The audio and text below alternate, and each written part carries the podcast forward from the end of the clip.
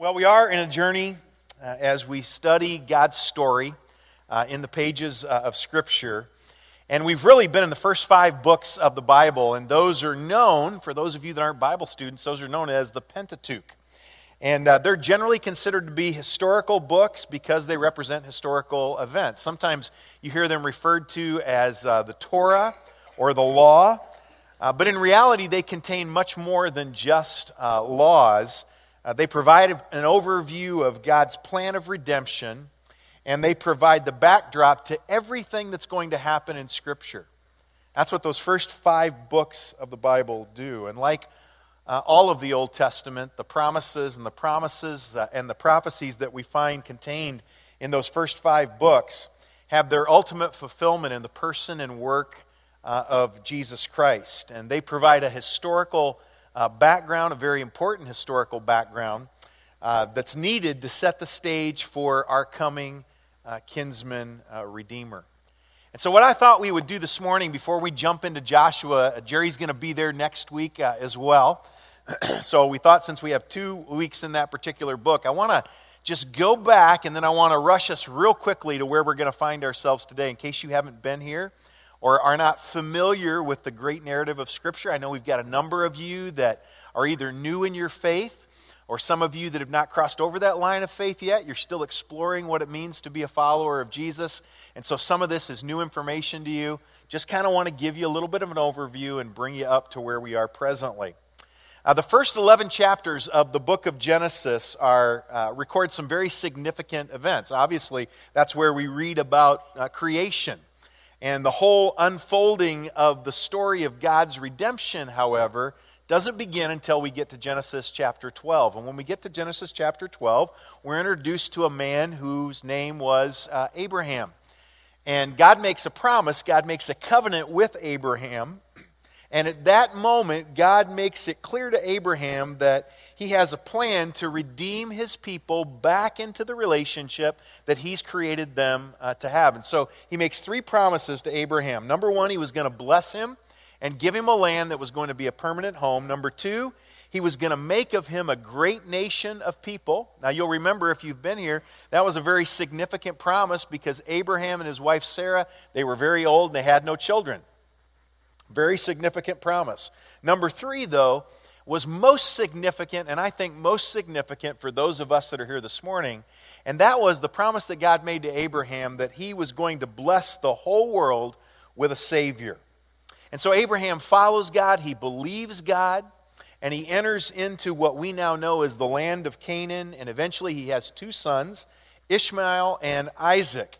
And according to God's plan, Isaac would be uh, chosen by God to be the heir uh, through which God would continue his covenant relationship that he'd made with Isaac's father, uh, Abraham. Isaac has two sons, Esau and Jacob. And you'll remember we spent a week talking uh, about Jacob, and Jacob was also chosen to be the channel uh, for God to unfold, again, those promises that he had made to Abraham. Jacob has 12 sons. In fact, later on, we'll see them as the 12 sons of Israel. And the story at this point takes just a little bit of a turn. Uh, Jacob's older brothers, um, uh, Jacob's older sons, uh, uh, anyway, not his older brothers, Jacob's older sons hate their younger brother so much that they decide that they want to get rid of him. And uh, you'll remember the story. They decide to get rid of him by uh, throwing him into a cistern rather than killing him. And then decide that rather than doing that, there's a gang of Midianites that come by and they actually sell him to the Midianites. The Midianites take him to Egypt where he's sold as a slave to Potiphar, who was the captain of uh, the bodyguard for the king of Egypt. And what would have seemed like the very end at that point for Joseph, certainly, and then even you're wondering how is God actually going to accomplish his plan? Uh, but God, even though Joseph is going to face some incredibly severe circumstances, God eventually raises him to a place of prominence uh, in Egypt. And uh, at the age of 30, he uh, is delivered into a position of great authority, and he reports directly to the Pharaoh. God ultimately will use Joseph and his skill set to deliver his people out of famine and his uh, father and his, uh, and, his, and his children and grandchildren come to live in Egypt. And you know how the story ends. Joseph forgives uh, his brothers for what they had done to him. In fact, that verse that we quote so often, and Jerry mentioned uh, when he spoke to us on this particular uh, uh, person, on, on Joseph, that what you meant for evil, God meant it for good. And we see that theme all the way through the grand narrative of Scripture. And so, over the next 400 years, the Hebrews, the nation of Israel, is going to become very strong. And as things go, the king of Egypt, who knows Joseph and knows some of his family members, he ceases to be the king. He dies. There's new administration that comes into the land. And we read in Exodus that there comes a king and he doesn't know jo- Joseph and he doesn't know anything about Joseph's people. And because of the rapid growth of the nation of Israel, he's very threatened by that. And in order to control their population, he enslaves the people of Israel. Uh, but most significantly and probably most importantly is he decides to kill all their little baby boys. And it was during that time of oppression that God reminds his people that he has not forgotten the promise that he'd made to Abraham, and he raises up a deliverer, a savior, if you will, for his people, and we know that man to be uh, Moses. And so the people of Israel, Moses leads them out of Egypt, and on their way there, they have a lot of miraculous things that happen along the way but they regularly disobey God, they murmur, they complain along the way, and as a result of their sin, they wander in the wilderness rather than going directly into the promised land, which is actually very close. They wander in the wilderness for about 40 years. And God eventually brings them right to the edge of the land that He promised to Abraham and his descendants so many years earlier. You'll also remember that because of Moses' uh, disobedience to God, that he is not allowed to enter into uh, the promised land. And because the people didn't believe the spies that Moses uh, sent into the land, uh, they were not allowed, if you were above the age of 20, to enter into the promised land. This was written of Moses, a great, as great a man as he was, not being able to enter the promised land. This was written of him in Deuteronomy chapter 34, verse 10. This was written on his tombstone. No prophet has risen in Israel like Moses, whom the Lord knew face to face. And even though he had that kind of relationship with, with the Lord, he would never, ever enter into the promised land. He could see it from a distance, but he would never be, able, uh, would never be allowed to be able to enter it. And so it's at this particular moment that a new leader steps onto the scene, and uh, we know that man um, by the name of, of Joshua. He obviously, we say, has very large shoes to fill. However, Moses didn't wear shoes, he wore sandals. So he had very large sandals to fill. And I want you to turn with me in your Bible if you have them. I hope you do. Uh, if you don't, if you have your electronic device, your phone, your iPad, or whatever, turn to Joshua chapter 1. That's where I'll be this morning. Uh, but Jerry will pick up in the book of Joshua again uh, next week. Now, we find out real quickly that Joshua's father's name is Nun. And uh, he was of the tribe of Ephraim. We don't know anything about his mother. But we do know that Joshua is often overlooked, just like a lot of people are when they follow a great leader. Does anybody know the president that came after Abraham Lincoln? Uh, does anybody know the prime minister that came after Winston Churchill? Uh, we have a habit in our culture uh, that we forget the person that comes right after a great leader. And one Bible teacher said this that the entire career of Joshua was a straightforward story of simply setting down one foot after another in quiet compliance with the commands of God. I love that. There are most of us here this morning, and we're going to talk about this in a moment, that uh, most of us, the vast majority, if not all of us, we're pretty ordinary people. There's nothing really extraordinary uh, about us. But what we can do if we choose to do is we can set one foot in front of another and in quiet compliance, we can simply be obedient to God. And that's what Joshua was. Joshua was born a slave in Egypt. His birth would have been miraculous that he wasn't killed uh, along the way because of all the little boys being put to death.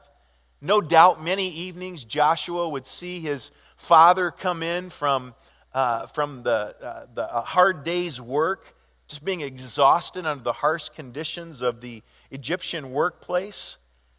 We can only sit back and imagine how that might have influenced Joshua later on uh, in his life as he remembers back to the struggle that his parents had had. Um, Joshua, we read in Exodus 17, he leads a, a battle against the Amalekites.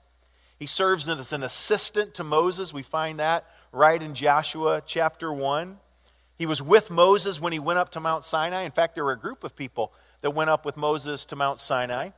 However, it's really clear from the text in Exodus chapter 24 that Moses tells all of them to stay behind, but he takes Joshua with him a little further up. And we don't know many of the details of this event, but we do know that Joshua was with Moses at that time. Don't also forget that, that uh, Joshua was one of the spies that was sent into the promised land in the book of Numbers when Moses sent people to spy out the land when they were going to go take the land at one point. And you remember the, the, the uh, spies came back, and you know, you probably sang the song when you were a little child. At least I did. Ten were bad, two were good, right? And the only two that were good were Joshua and Caleb, who said, We can take it, we can do it. The others said, There's big giants in the land. We're like little grasshoppers in their eyes. As a result of that, as a result of the people murmuring, complaining, not being obedient to God, as I said earlier, they would not be allowed to enter into the promised land if they were over the age of 20. All of these divine experiences are happening in the life of a man who is being sovereignly prepared by God to do something extraordinary. This is the moment uh, that he's been waiting for when we get to Joshua chapter 1. And I just want to remind you this morning that you may be here today and you may be in circumstances that to you seem pretty dire, pretty futile. In fact, maybe you're in a job you don't like and you're wondering, am I going to die in this job? I mean, literally, am I going to die in this job? Uh, maybe you're in other circumstances. Maybe it has to do with your finances. Uh, maybe uh, there are other things that are going on in your life that have just caused you to be in a situation of despair where literally you find yourself at times crying out to God, saying, God, is this all of there is? Is this all there is? Is this all you're going to do with my life? Here's the really cool thing about the life of Joshua. And if you remember back to our study of Moses, the same thing was true and that is the vast majority of their lives are spent in preparation for what God will do with them for a brief moment in time.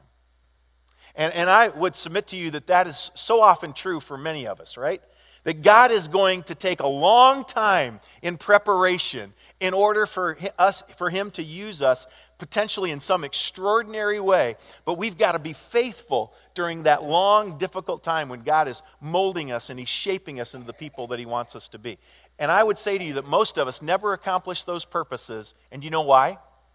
Because we're not willing to wait, we're not willing to go through the difficult times. Joshua obviously was willing. And so it's at this moment in time when Joshua comes onto the scene each moment, every circumstance that he's experienced up to that point, God's using it all to mold him and shape him into the man that he needed to be for this particular moment. One pastor said it this way, and this has stuck with me for a couple of weeks now that most of us miss our opportunities in life because we lack strength and courage.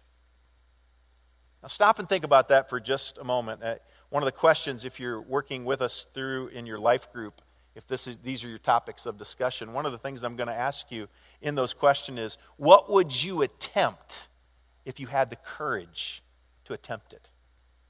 Most, most of us never accomplish anything extraordinary in our life because we lack strength and courage. And so this pastor said it this way, and this has stuck with me now for a couple weeks. He, he wrote this in the swimming pool of life, most of us are content to stay in the shallow end. Isn't That good? I thought it was. Very simple, but it's really good and it's really true. In the swimming pool of life, most of us are content to stay in the shallow end. Now, what do you see at the shallow end when you're at the pool, right? The shallow end is where all the little kids are, right?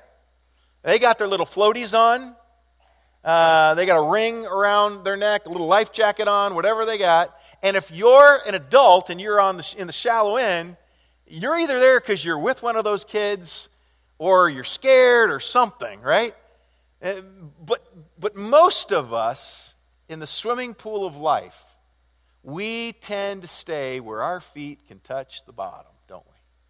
Where we know that everything is secure because we reach a certain age and it's not cool to have the floaties on? I mean, you do know that, right? You reach a certain age, whether you swim or not, don't put the floaties on. People like me will make fun of you, right? Don't, don't do that, right? When we should have been moving to the deeper end and, and, and exploring those things with strength and courage that God might want to do in our lives, most of us are content to stay where it's comfortable and where our feet can touch the bottom.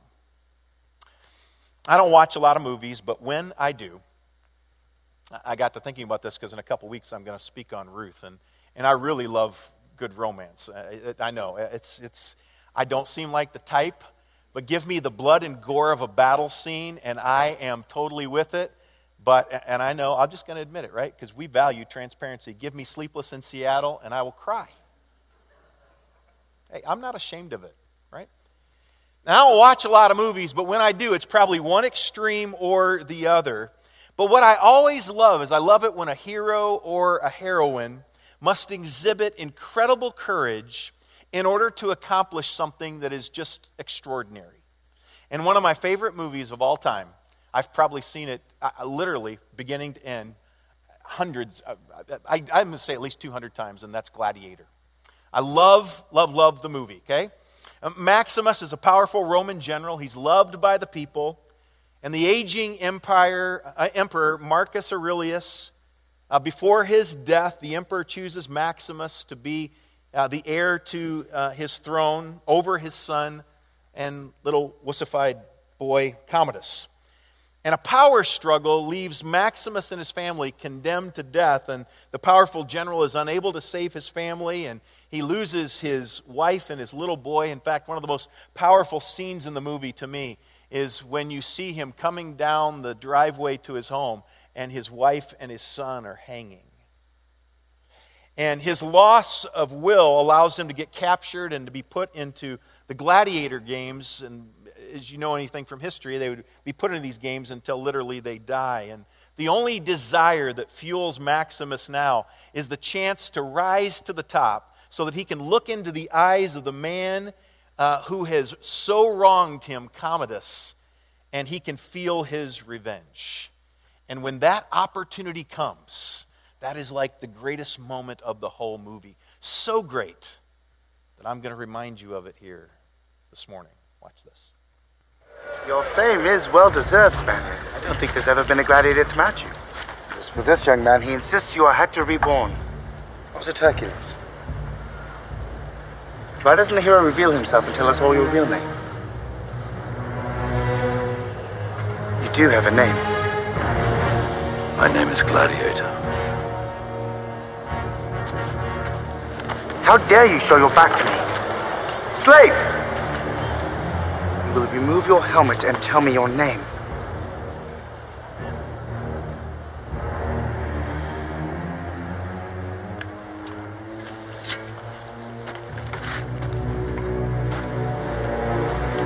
My name is Maximus Decimus Meridius, commander of the armies of the North, general of the Felix Legions. Loyal servant to the true Emperor, Marcus Aurelius. Father to a murdered son. Husband to a murdered wife. And I will have my vengeance. In this life or the next.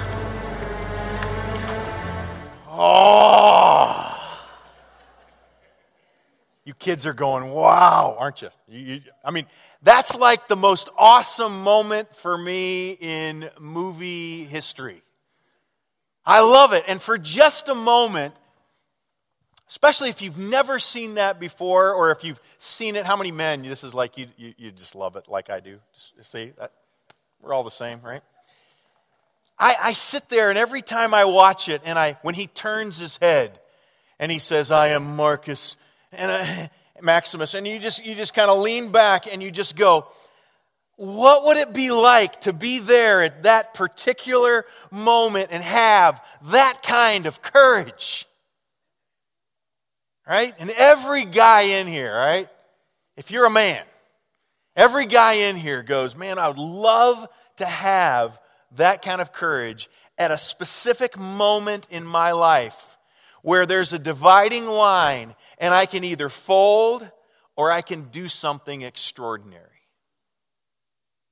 And that is the point that we come to here in Joshua chapter 1. If you have your Bibles, I'm going to read there uh, because I believe that scene in Gladiator really sets us up.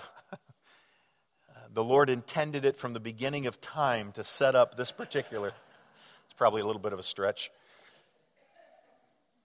But he's at this moment where it's going to take incredible courage, and God knows that what he's going to call him to do is going to take incredible courage. And so, right at the beginning of his divine calling, God's going to tell him something that if you want to be strong and courageous in your life, if you want to accomplish something extraordinary, and let me tell you, Joshua, this is the way to do it. And so the text says, after the death of Moses, the servant of the Lord, the Lord said to Joshua, the son of uh, Nun, Moses' assistant, Moses, my servant, is dead. Now therefore arise, go over this Jordan, you and all the people, into the land that I'm going to give them to the people of Israel. Every place that the sole of your foot will tread upon, I've given to you. Not I will give to you. Remember, 500 years ago, I already gave it to you. You're just going to go possess it now just as I promised to Moses, from the wilderness and this Lebanon as far as the great river, the river Euphrates, all the land of the Hittites, to the great sea toward the going down of the sun, shall be your territory. No man shall be able to stand before you all the days of your life. What a promise. You know what's incredible is we can read that as New Testament saints, and we can say, man, I wish God would I wish God would reveal himself to me that way. I wish God would. Well, God, hasn't God made that same promise to you and to me? I'm going to be with you. Whether that's Cary, North Carolina, or whether that's in Kazakhstan, wherever that may be, I'm going to be right there, and no man shall be able to stand before you all the days of your life, just as I was with Moses, so I'll be with you. I will not leave you or forsake you. And then, three times in the next uh, few verses, he tells Joshua, Be strong and courageous. For you shall cause this people to inherit the land which I swore to, the to their fathers to give them.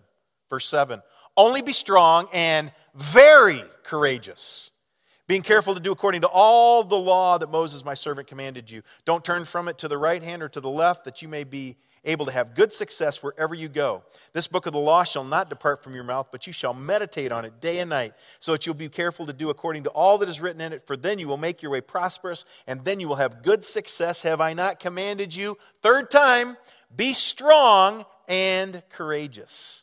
Don't be frightened, and don't be dismayed, for the Lord your God is with you wherever you. Uh, the, the intent of our time together this morning, I will state it here with just a few minutes left, is really to be very, very simple with you today. Here's the big idea average people accomplish extraordinary things when they follow biblical principles and live courageously. Average people accomplish extraordinary things when they follow biblical principles and they live courageously. Verses 6 through 9 detail the relationship that Joshua is supposed to have with the written law of Moses. We know that these first five books of the Bible, we know them, as I said earlier, as the Pentateuch. It's fascinating to think that Joshua knew well the writer of these books. He knew that Moses was a flawed human being. He knew the, the sinfulness in the life and the leadership of Moses.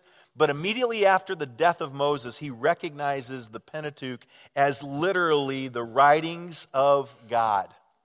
Not just simply the memoirs of a human being, but the writings of God. He understands them to be the Word of God, and as such, they are supposed to have authority in his life and the life in the lives of his people. And so the book of Joshua is somewhat a transitional book because we read before that God talks to Abraham, God wrestles with Jacob, God talks to Moses in a burning bush. And it's as if in the book of Joshua, all of a sudden, right here in chapter 1, God says, from this point moving forward, my normal way of communication is going to be through my word. And so it is today as well. And as important as it was for Joshua to possess the written word of God, it, it is also important for us to possess the word of God. And it wasn't just simply to have a copy with him. In fact, um, the Gutenberg press wouldn't come around for a lot more years. Even the scribes weren't writing things down, but it was literally supposed to become the center of his life.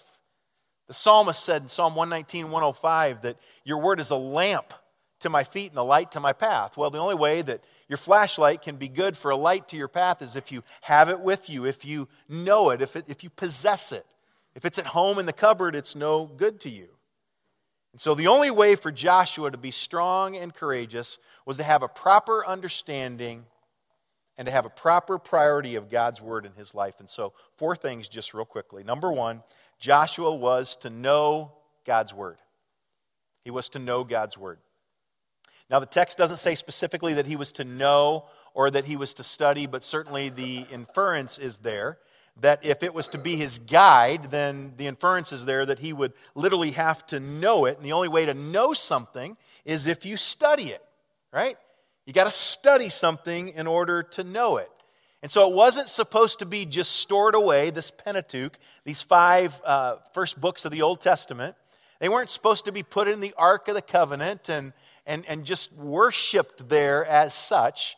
They were literally supposed to be read and to be studied. And get in the book of Deuteronomy, in Deuteronomy chapter 31, you can see that there was a ceremony on top of Mount Ebal uh, where the, the books of the law were brought out and the people stood there as the books of the law were read in their entirety.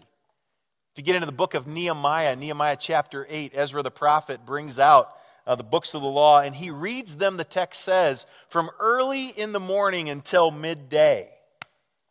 I wonder if we said, hey, we got an event that we're planning, it's going to be awesome. We're going to have you guys show up at the church office, and you're just going to gather on blankets. Actually, not going to gather on blankets, you're just going to stand up because that's what they did. You're just going to stand up, right? No lawn chairs, no nothing. And we're going to read the first five books of the Bible to you from morning about 6 a.m. until midday. How many of you'd make that a priority in your schedule? All right, I had two people in the last service. You guys are bad people. That's why you, that's why you come to the later service and not the early service, right? Early service, we found two people that, that would do that. Well, the point is, we've got our copy of the Word of God, right? We can study in, in the privacy of our own home and lots of different ways we can study the Word of God. But that is what God said to Joshua, You got to know my Word, and the only way you're going to know my Word is to study my Word. Now, there's a lot more things that we could say there. I think you, you, you get the point that you, in order to be able to live by something, you have to know it.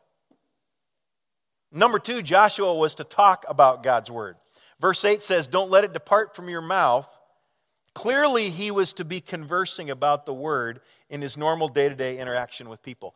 I love it when people talk Bible. And by the way, I can always pick up on, and maybe you can too as you interact with people, when people have difficulty in their life and they don't talk Bible because they don't know Bible. That makes sense to you? Now, just this last uh, Monday night, and I want to remind you, we've been having prayer. First Monday night of every month, we welcome you to come to the church office, pray with uh, our elder team. We really love that. We've had a few people that have come out. Want to invite you to do that first uh, Monday night uh, in March. But this last week, uh, I was struck by this as we sat down to pray. And one particular woman in our church, whose name I will not mention, it's not really necessary, but um, she is, um, let's just say, an older saint here at Northwest. And um, she's probably one of my favorites. Right? You say, oh, you're not supposed to have favorites. I do. I'm just being honest with you, right? She's, she's probably one of them. I like all of you. I do. I love all of you. But she's probably one of my favorites, if I'm really honest. And I'm telling you what, she is praying like there is going to be no tomorrow. Like whatever God's going to do, am I right, guys? Whatever God's going to do, He's going to do it tonight, right? And so she starts praying, and I'm going, if God does what, what she's asking Him to do, it's going to be pretty awesome around this place. And she's quoting scripture God, you said this, and so we want you to do this. And you said that, and so please do that. And you said you want our pastors to be like this, so do that. And I'm going, woo, man. Because she is talking, praying scripture. You know, the truth of the matter is, for many of us, we can't talk like that because we don't know the Word of God. The reason why some of you, when you have issues with your kids, you find yourself fumbling around and you can't give them biblical principle, it's because you don't know the Word of God. Because you don't talk about that which you don't know. At least, certainly don't talk intelligently about that which you don't know. Joshua was to talk about it. And we say often here at Northwest, and it's worthy of repeating again, that you cannot teach something, you cannot talk about something that you don't know.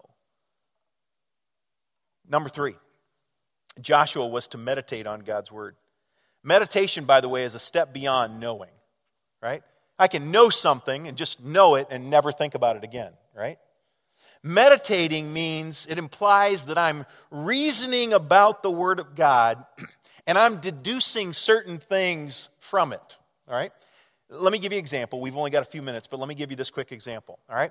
Our verse uh, for the month, I think, Jerry, you gave it earlier, right? Psalm 37, 4 and 5. That's our verse for the month. Great, awesome verse, right? And so you can memorize that verse, or you can memorize it and meditate upon it. The psalmist said, Delight yourself in the Lord, and he'll give you the desires of your heart. Commit your way to the Lord, trust in him, and he will act. Okay, well, you can know that verse, but now when you know it, and you then deduce truth from it that you're committed to live by, think of how that might tra- transform and change your life. Uh, delight yourself in the Lord. What does that mean? That means to make Him the centerpiece of your life. right? Starts right there, making Him the centerpiece of your life. And so you meditate on that and you think about it. Is He the centerpiece of my life, right? For a lot of us, He's not. He's an ornament that we hang on the tree, but He's not the centerpiece of our life. But the psalmist said, Delight yourself in the Lord. That's where it starts. He's got to be the center place of your life. And then what will happen? He'll give you the desires of your heart. Some of you have heard me talk about this. You come and you say, I just don't know what God wants me to do. And I look at people all the time and I say, What do you want to do? What's the desire of your heart? Well, I just, you know, here's, here's the desire of my heart. And it's almost as if some of us have grown up in these circles, right? Where, where if you desire it, God must not will it. Anybody live that way? We really do, because we've been beat up so often. And so if I desire it, God must be sitting up in heaven going, There's no way I'm going to give you that. I am not going to bless your life in that way, right? But that's not how it works, right? When He becomes the central focus of my life, when I delight myself in the Lord, then the desires of my heart are indistinguishable from the desires of His heart, right? That's how it works. It's really that simple. So it's really cool that when I'm counseling people and I say to somebody that I'm convinced is walking with God, delighting their self in Him, I always say to them, What do you want to do? And they'll say, Well, I kind of want to do this. And I go, You should go do that. That'll be $50. No, we don't charge for, we don't charge for counseling. Think about how easy that is. When I delight myself in the Lord and He becomes the central focus of my life, then the scripture says he's going to give me the desires of my heart. The only way that could possibly happen is if my desires were aligned with his desires. And the cool thing is, they become undistinguishable, so we don't even know. I don't even know why I desire this. And God goes, I do. Because I'm, my spirit is indwelling you, and these things are one. Commit your way to the Lord. Trust in him, and he'll do what? He's going to act. Are you committing your way to the Lord? Are you trusting in him? Then he'll act. You wonder why he's not acting? Are you committing your way to the Lord, trusting in him? You see how that goes? That's what we're to do. We're to meditate on God's word. Don't just learn these verses of scripture so that some of you have jokingly said, I'm going to give you a donut at the end of the year, all right? Because I got donuts. Remember when I was a little kid, I said a verse of scripture, I got a donut, you know? I've got one guy that's texted me now, and he's gone, I memorized two verses in January and two in February. You owe me four donuts, all right? Don't just memorize it for the donut, meditate on it. Let it marinate in your mind. And then here's what will happen you will begin to talk Scripture. You will begin to live it when you are meditating on it. And that brings us to number four. You can only be obedient to that which you know. Joshua was told that he was to obey all the law and don't turn just a little bit to the left or just a little bit to the right, but be obedient to all of the law in its entirety. Many of us know enough about the Bible, or we could know enough about the Bible, to make an incredible impact for the cause of Jesus Christ. The problem for most of us, some of you have heard me say this, we'll probably say it another hundred times before some of us start living this way.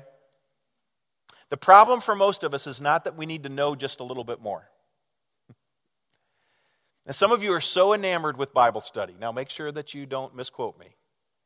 You're so enamored with Bible study so that you can fill your head with more and more stuff that you have no intention of obeying. Uh, please let me challenge you to stop doing that. For some of you, hear, hear me say this, just make sure you get it right, right, especially if you're going to tweet it, all right? Make sure you get it right, all right? For some of you, you need to quit going to Bible study and learning more stuff that you have no intention of doing.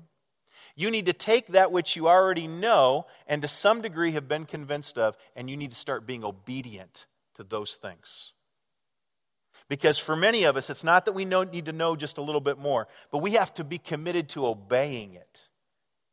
It's amazing to me in some of the situations I've dealt with, even in the last couple weeks, people that want to ignore whole passages of Scripture where clear biblical principle is given to us.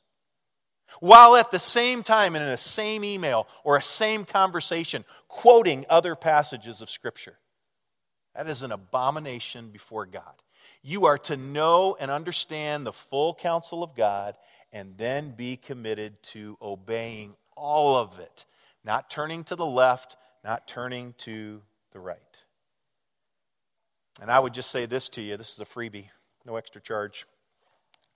I would just say this to you that when you, begin, when you become convinced of the truth of Scripture, then when God reveals something into your life and there's a biblical principle there that's very clear and there's conviction, Trust the God that you've become convinced of over here, that that is truth, and that no matter how painful it is, you need to be obedient to it. And if you will do it, you will see God do incredible things in your life because this is what God said to Joshua.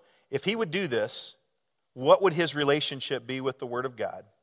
What would happen if he had this relationship with the Word of God. Verse 8 For then you will make your way prosperous and you'll have good success. The difference in Joshua and every other general that came before him or after him was not that Joshua was some extraordinary person. He had battle tactics and he understood things that other people didn't understand. The difference in him was that he was committed to have a proper relationship with the written Word of God. And that is why Joshua was so successful and that is why Joshua was able to be strong and courageous.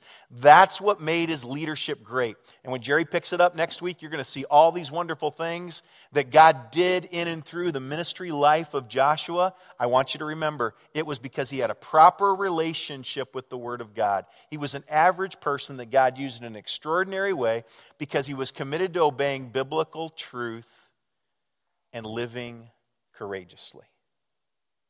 Average people become extraordinary people. They do extraordinary things when they follow biblical principles and live courageously. Let me land the plane real quick here. Because some of you, and I, I, and I always like to get to the end, and, and I'm always asking, I know Jerry does the same thing. We're always asking at the end, going, so what? Right? Because if I'm not careful, what I just told you not to do, you could do this morning, right? I could give you a bunch of stuff and you go, that's cool, never heard some of that stuff, that's awesome. Boop, tuck that back, have no intention of doing anything with it. We don't want to do that, all right? So here's where some of you are right now, where you need to commit yourself to live by biblical principles and be strong and courageous. And if you were, there would be some significant changes in some areas of your life. I wrote a few of them down. Some of you, and I know you think I sound like a broken record because we talk about this all the time. We're going to keep talking about it till there is no longer a problem, but some of you are in marriages that are bad. All right, you know it, we know it. Other people around you know it, your kids know it. You know, I wonder if any if anybody that finds themselves in that situation today, do you have enough courage? Are you convinced enough of the truth of this book that you will commit yourself to live by biblical principle and step out and courageously fight for your marriage. Uh, for some of you, that needs to be the application point this morning. I've been overwhelmed the last year at situations that we have dealt with internally right here at Northwest where people are struggling with some debilitating addiction or habit. And Satan whispers, There's no way that you can overcome that. There's, there's no way that you're ever going to get victory in that area of your life. And that is a lie. Because the same things that God said to Joshua, if you will be committed to the truth of this book, I will make you strong and I will make you courageous. And no matter how strong that addiction may be, God can break that. Whether it's an addiction to a drug or to alcohol or to food. You say food, don't talk about that. I mean, eh, eh, come on, eh, alcohol, drug, food. Yeah. Some of you know that. That's where you are, and you don't have the, you don't have the courage to step out and apply biblical truth to those situations in your life so that your life can be different. For some of you here this morning, the first step of courage that you need to take is you need to step over the line of faith and you need to become a follower of Jesus. There are people in this church, you've been coming for a long time and, and you've gotten really comfortable here, and yet you're still not a follower of Jesus. And Satan becomes, begins to convince you after a while not to do that because what will people think about you because you've been here a certain length of time and you should now, you ought to have enough courage to step out and give your life to Jesus and let Him come in control of your life. Still, others, you're followers of Jesus and you've never been obedient to Him in baptism.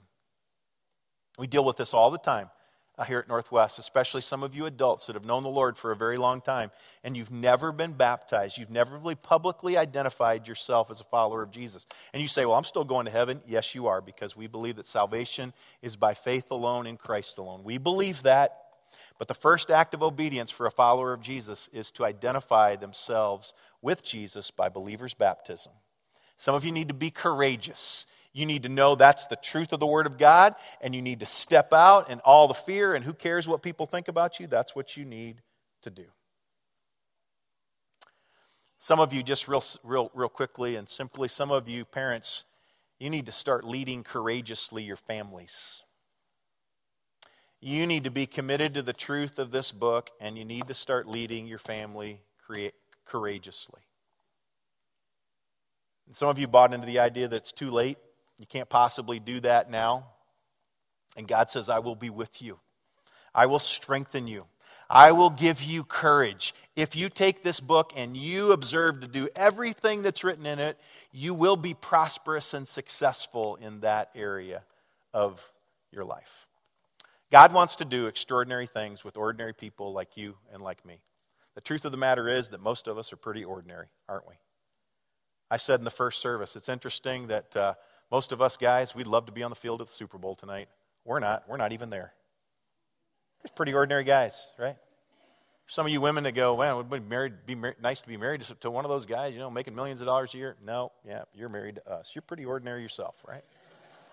It's just what we are. It's just who we are. And you know what I love about what I get to do? What you pay me to do? You know what I love about it? I love that I can talk to you about a God who can take ordinary people like you and like me, and that if we will be obedient to biblical principle, He will use us to be involved in extraordinary things. That's what I love. Because that's the level field, right? Right at the foot of the cross. That's where everything's leveled out. Doesn't matter if you're playing in the Super Bowl or if you're not even at the Super Bowl or don't even have a TV to watch the Super Bowl. Doesn't really matter. At the foot of the cross, everything's equal because that's what God does. Let's pray. Father, I thank you for your word. I look forward to next week and Jerry just taking off from here and just showing us what it meant when this man, Joshua, believed what you told him in chapter 1 and was strong and courageous and had a proper understanding of biblical principle and a commitment to live by it. God, I pray that you'd make us those kind of people. I pray for people this morning that, that need right now to claim the truth of Scripture, to be obedient to the truth of Scripture, to saturate themselves in the truth of Scripture, so that they might be strong and courageous that they might see you do something incredible uh, in their life, not because of who they are, but because of a proper relationship with who you say that they are in Scripture. I pray we will do that today.